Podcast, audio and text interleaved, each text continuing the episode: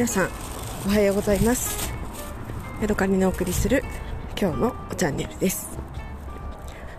今ですねいつものように朝の散歩の途中なんですけれども、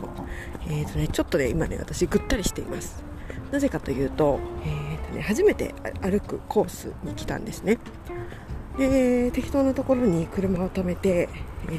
となんかねフットパスというなんか歩くコースみたいなのが作ってあるようだったのでそれに沿ってね歩いてるつもりだったんですけれどもあんまりねそのコースがね何キロぐらいあるかっていうのをね考えずに歩き出したんですよ。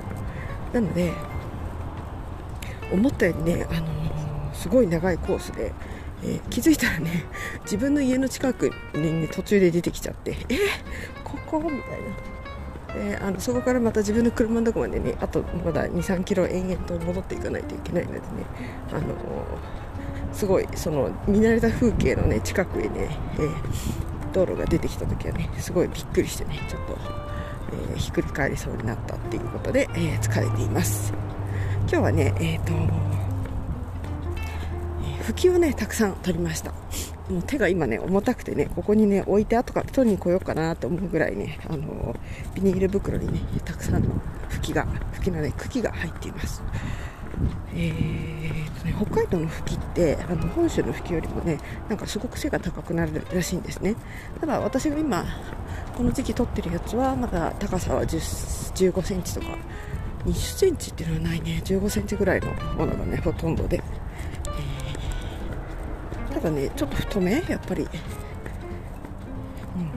とはあのだいぶね、えーと、吹きの塔があの高くなってきててそのね茎がねなんかキムチあえにすると美味しいと YouTube で言っていたのでちょっとねやってみようかなと思います。そして昨日栗原はるみさんの、えー、もう一度美味しいごちそうさまが聞きたくての中にキャラブキの作り方のねレシピがあったのでちょっとねキャラブキとやらをね私も作ってみたいなと思っています。とただね私親がね小さい頃よくキャラブキ作ってくれてねなんか口の中が痒くなるぐらいねお醤油たっぷりのキャラブキだったんですよね。でまあ保存食だからそれそうなんだろうと思うんだけど、えー、なんかもうちょっとね食べやすい私好みのねキャラブキが作れたらいいなと思って、えー、思わずねたくさん拭きを取ってしまいました。というのもその、えー、栗原はるみさんのレシピがねあのキャラブキ1キロ吹きをね1キロ使うレシピだったんですよ。なのでね1キロとりあえず買っといたあの取っといた方がいいかなと思って一生懸命ねあの吹きを集めてきたところです。さてさてえー、とね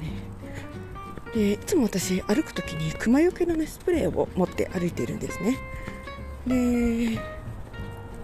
でやったらねそれをねかけてやかけてやろうというかかけてその間に逃げようかなって思ってるんですけれども、あのー、この前ね知床でガイドさんに教えてもらったのは手をねパンパンパンと叩いて自分がいることをアピールするとでね、そのアピールしてその後にねほいほいほいみたいな声を出して人間が来てるよっていうことをね熊にお知らせしてでちょっとね耳を澄ますともしクマが近くにいたらガサガサガサガサってなんか逃げていることがするから、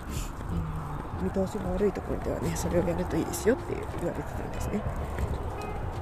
で私歩いてる時にイヤホンずっとしてね本を聞いてることが多いんですよ、えーと、オーディオブックとかオーディブルとかね。あとは Spotify とか YouTube とかで何かしら何かを聞いてるんですけれども、えー、もしねお耳にずっとイヤホン両方入れてたらガサガサいったって聞こえないし、ね、クマがガサガサ動いてる。音も聞こえないし。これは危ないなということで今度からね歩く時はイヤホンを半分だけにしないといけないなって思いながら歩いています。はい、でですね、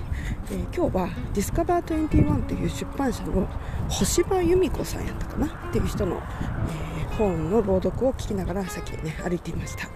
えー、本題名はね楽しくなくちゃ仕事じゃないだったかな。えーっとねそうそう。このね題名がすごく面白くて楽しくなくちゃ仕事じゃない。私ね昔ねあのー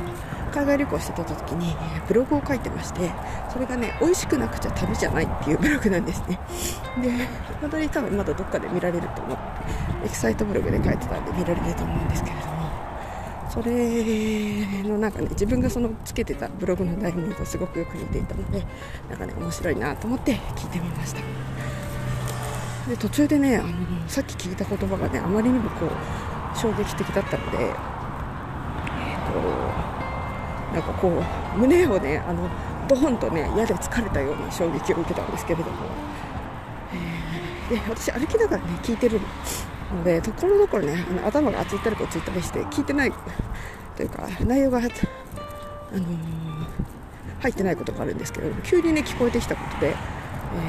ー、あなたがね素敵なパートナーに出会ってでその人から愛されていたりとかいい関係を持てているのは何もあなたが素敵な人だからじゃないんですよ。相手の人が愛するそういう豊かな愛を示せる能力があってでたまたまねその人に出会えたからあなたが愛されているだけで私私が愛されているとしたらあなたが素晴らしい、えー、愛されるような素敵な力を持っているんじゃないですよみたいなことを、えー、書いてあってね。それがねうわほんまやんと思って。相当今ねなんかこうひっくり返りそうまたひっくり返りそうになったんですよね。ほんまやって。で私の旦那さんいつもねすごく親切にしてくれて、えー、いい旦那さんなんですけれども。それはね100%じゃないけどね。それはうまくいかない時もあるけど。まあ総じてすごく素晴らしくよくしてくれてるんですが。でそれはね私がお利口さんで悪いことしなくてしているからじゃなくて彼がそう言って優しいことができる能力があるからなんだ。そりゃそうやわ。いくら私が素晴らしい人間だったとしても私の選んだパートナーが愛することを知らない人だったらねえ親切にしてくれる人いないよね。これは何ていうこう視点の転換というか。で私の旦那さんでね本当にねなんかあの気のいいやつというかあのこの人は小さい頃ねあの家族に可愛がられて過ごしてきたんやろうなっていうのがねよくわかるあの気のいいやつなんですよね。たまにねなんかえー、みたいな。えー、っていうようなすごい怖いこと言ったりもしますけどそれはねまあお互い様で。ねで私もね母親にすごいねあのこう猫可愛がりされてねあの抱っこされてチューチューされてペロペロされて 育ったので、まあ、お互いね彼も私もあのそう可愛がられるとかあの家族で仲良くするっていうことをねあの知っているからこそいい関係が作れているんだなっていうことをね改めて改めてというかそんなこと考えたこともなかったけど思ってねすごい本当に。彼が私に親切にしてくれるのは私が素晴らしいんではなくて彼が素晴らしくできる能力があるからだっていうことをね。あのあこれはちゃんともう一回あの心に留めとかないといけないなっていうことをね、えー、思いました、はい。でその言葉を聞いて思わずねちょっと今録音をしたところででね今ね今私の歩いてるコースはねあの高速道路のすぐ近くなのでね結構ね車の音とかねピュンピュン言ってる音がするんじゃないかなと思いますね。はい。まだ2キロぐらいあるのかな。はあ間違えたっていう感じですね。えー、っと朝のね7時半ぐらいから歩き出してねもう今ね10時なんですよね。お腹すいたわっていう感じですけど。はい。というわけで今日はここまでです。また次回お会いしましょう。さようなら。